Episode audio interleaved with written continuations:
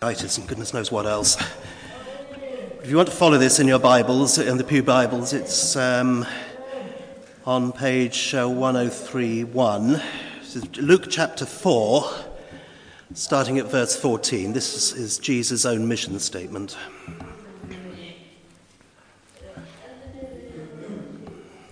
And this comes after Jesus' temptation in his victory over Satan in the desert. And we read that Jesus returned to Galilee in the power of the Holy Spirit.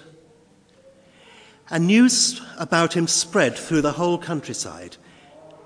He was teaching in their synagogues, and everyone praised him. He went to Nazareth, where he'd been brought up. And on the Sabbath day, he went into the synagogue, as was his custom. He stood up to read, and the scroll of the prophet Isaiah was handed to him.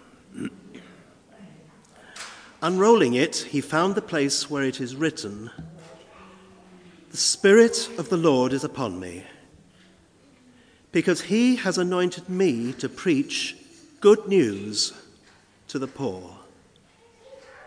He has sent me to proclaim freedom for the prisoners and recovery of sight for the blind,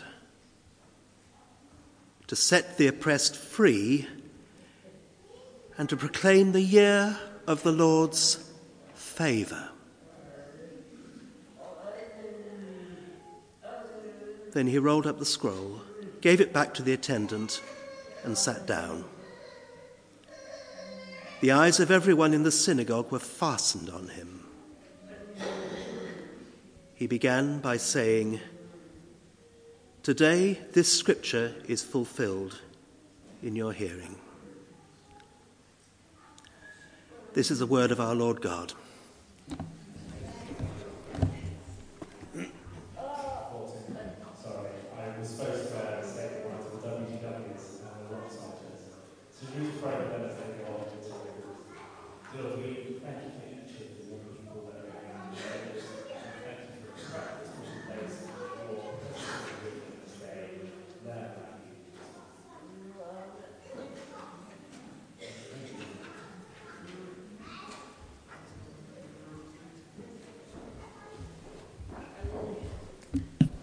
Morning, everybody. It's lovely to see you all here. Well, this is my penultimate Sunday sermon as, a, as the vicar of uh, this parish, so there's a light at the end of the tunnel for you if you're sick of listening to my words. Right, so I love the film and also love the book, Chocolat. I don't know if anybody's read it or, or seen the film. film and the book are a little bit different but I think it's a, a fantastic story. And it plots a journey of awakening, if you like, for a, a village that is full of isolated and oppressed and, quite frankly, I think, unhappy people. And this is the situation until one Sunday, and it happens to be the first Sunday of Lent, when a new wind blows in. And I like to think it's the Holy Spirit blowing in and initiating this whole uh, change that takes place. And at the same time, a, woman arrives who begins to melt frozen hearts with love and life and generosity and chocolate. Had to be chocolate, didn't it? One of my favorite things in the whole world. And she does this by opening a, a chocolate shop. And transformation sparks, and it, then it gathers pace. And before long, through a new expression of this love and hospitality, relationships are mended, and forgiveness is received and given, and colour is painted across this grey and lifeless village.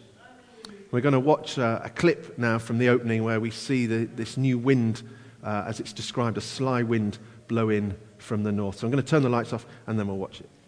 This village is so wrapped up in the way it lives, it's become a way of life.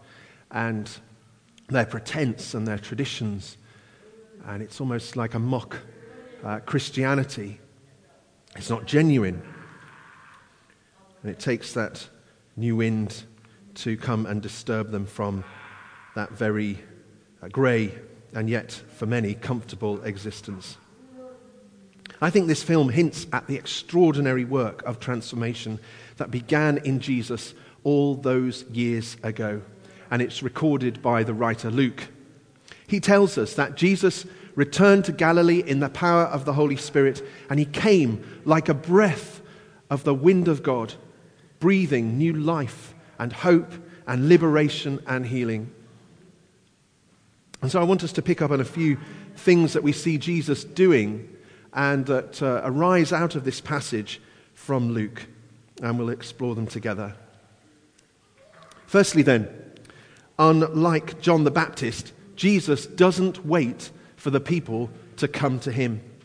Luke tells us that Jesus re- has returned to Galilee and that he's teaching in the synagogues. He's on a preaching tour, if you like.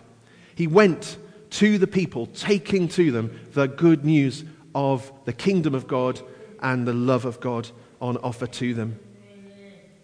He started in the synagogues, but before long, he was out there outside the walls of the synagogue. He was meeting with people out in the open, in the countryside. He was speaking to them in boats. He was speaking to them next to wells, in the center of villages and towns. Where people were, Jesus was. I don't know if any of you have seen the program. It finished last Sunday. It was on Sunday evenings on Channel 4, Walking the Himalayas. Did anybody see that program? Yeah, you did, Chris? Yeah one or two. Yeah, it was a fantastic program. I, I thought it was, it was brilliant. It, it uh, tells a story of Levison Wood, who's a travel writer and uh, now is a bit of an explorer. It's got a great thing going for him. Levison Wood is from Stoke, same parish as me. Hey. So uh, he, uh, and he's uh, seemingly a great guy. And uh, he had this vision, if you like, to walk the Himalayas. And it took great courage. A lot of dangers. He went through a lot of countries, hundreds and hundreds of miles. And yet he, he managed to do it. Now, he couldn't have had that vision or that plan, and it wouldn't have been fulfilled sat in his home in London. He could have had that great vision and that great idea, and it could have gone nowhere fast just by staying at home. Now, likewise, with a mission to share the good news of God, Jesus, he went to the people. It was little, there was little point in him staying at home, just sharing that with one or two people. This had to be shared, and it had to go out from there. And so, as followers of Jesus, in what ways are we taking his good news to other people? Or are we expecting people to come to us? Are we chatting the love of God to people at work, at school, at college, around the dinner table, over the phone, at the school gate? Or are we leaving it to others? Secondly, then, Jesus went to the people, yes, but he began in Galilee. Now, Galilee was a region in the north of Palestine, and it was a very densely populated area and an area of extraordinary fertility. And there was a saying back then, and it went like this It's easier to raise a legion of olive trees in Galilee than it is to raise a child, one child, in Judea. So Galilee was, unsurprisingly, it was the least conservative and most forward looking area in Palestine at the time. And the great historian Josephus described the Galileans as being fond of innovation and open to change and of great courage. This is the people that they were. This is the type of people. And they were ready to follow a leader, therefore, who was bringing to them this hope and freedom from oppression. And so it's into this context that Jesus began his ministry. This was his own land. These were his people. And it clearly influenced him.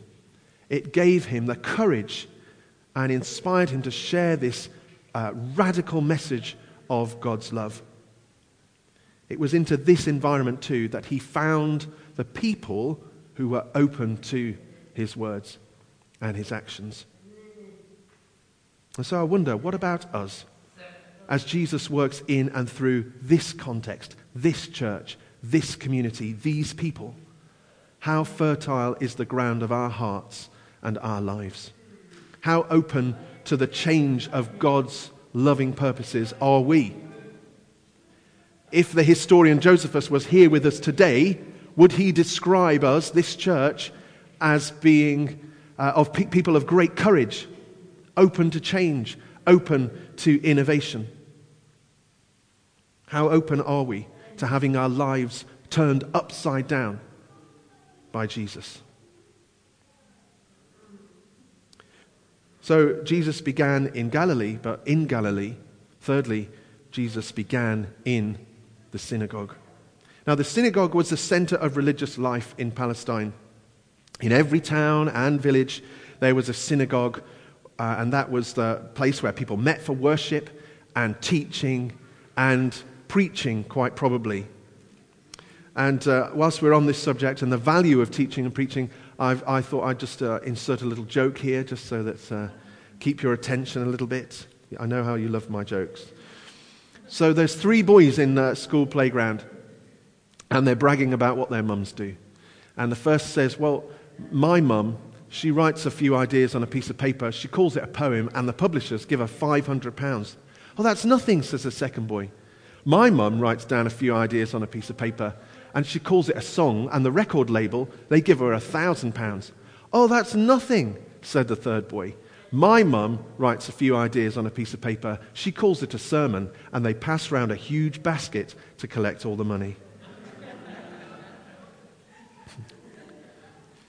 I think it's interesting to note that just as Scripture, the reading of it and the teaching of it and the preaching through it was central to the synagogue, it's still central to the life of God's church today.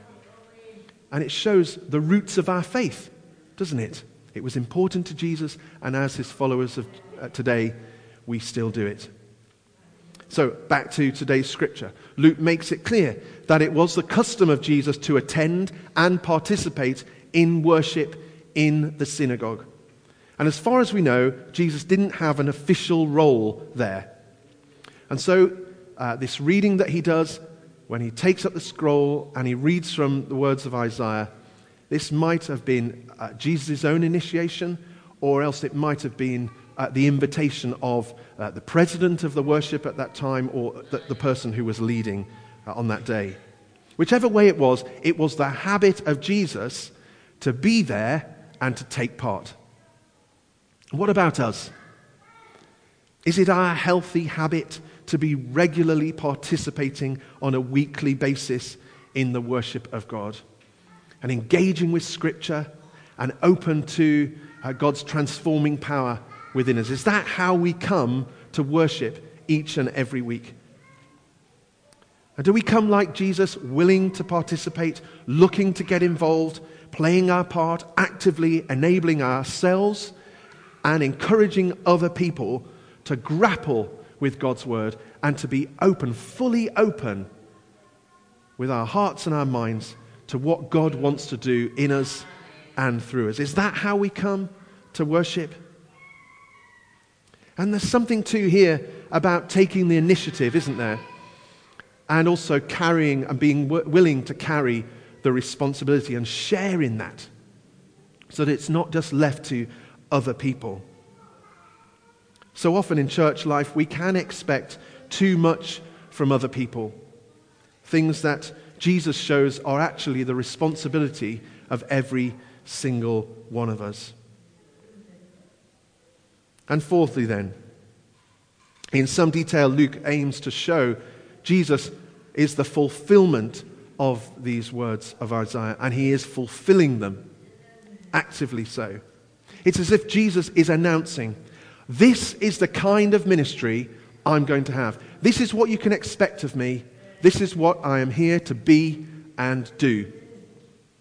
Now imagine somebody just walking in through those doors now and picking up a Bible, turning to Isaiah and saying these words in front of us and then claiming them as their manifesto. This is what I'm here to do. We'd think it was incredible. Well, imagine back then, you know, we've got the, uh, the gift of hindsight, haven't we? We know this is what Jesus came to be and to do. But imagine back in that synagogue, this is in Jesus' hometown. And there, he's a son of Joseph the carpenter. And he, and he claims these words as his manifesto. This is what I'm here to be and do. It must have been unbelievable for those people. My manifesto, says Jesus, though, has divine backup. It has the holy seal of approval. The Spirit of the Lord is upon me because He's anointed me. What an incredible endorsement. Now, through the renewal and charismatic movement of the church in recent decades, I think we've seen a fresh understanding of this one verse from Isaiah. I grew up in a uh, charismatic uh, church, very influenced by the renewal movement. And the vicar uh, at the time was a, a, friend of John Wimber, who was a, a, big part of that, and how that God used that in the church in this country, and as uh, Christchurch benefited too uh, decades ago. And collectively, in many, many places, we have encountered the living God. Individual Christians have discovered the wonder of the Spirit of God at work in their lives. I've told you before, as a nine year old child, I was completely. No, I don't want to install my software update. Thank you. I'll just remind me later. Thank you.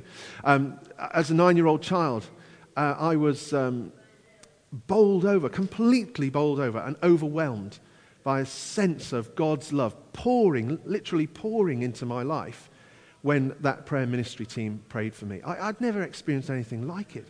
And that was the first experience of a number. But it, it still fuels my faith today and drives me on with Jesus. And I remember when they were praying with me, I remember just saying to myself, as I thought, Jesus, thank you. I, I, I love you. And just saying that over and over, I, I couldn't say anything else. It was a totally amazing and wonderful experience, and the joy of that was, was wonderful too. Now, many other people have been able to say those words The Spirit of the Lord is upon me because he's anointed me. As followers of Jesus, that is a gift given to every single one of us. What a wonderful gift that is. What life and what vibrancy that gift has given to God's church. I wonder, can you say that for yourself? The Spirit of the Lord is upon me, and He's anointed me. Do you know for sure? Have you had that experience of God pouring His love into your life, into your heart? If not, then I encourage you don't miss out. Please ask somebody to pray with you. Ask the Holy Spirit to come upon you. But of course, the words of Jesus don't end there, do they? You wouldn't know it, though, looking at the church sometimes. In our rediscovery of the gift of the Spirit, we've forgotten at times those next words of Jesus, so crucial and yet so costly. He doesn't simply say, The Spirit of the Lord is upon me because He's anointed me, full stop, end of story. He goes on to say that He's anointed me to preach good news to the poor. Two, proclaim freedom for the prisoners and recovery of sight for the blind. Two, release the oppressed. And to proclaim the year of the Lord's favor. Jesus is the fulfillment of all these words. He's the embodiment of them. He brings them into being, He makes them happen. Still today, He is the member of the Trinity sent from the community of God to bring transformation into the lives of people across the world.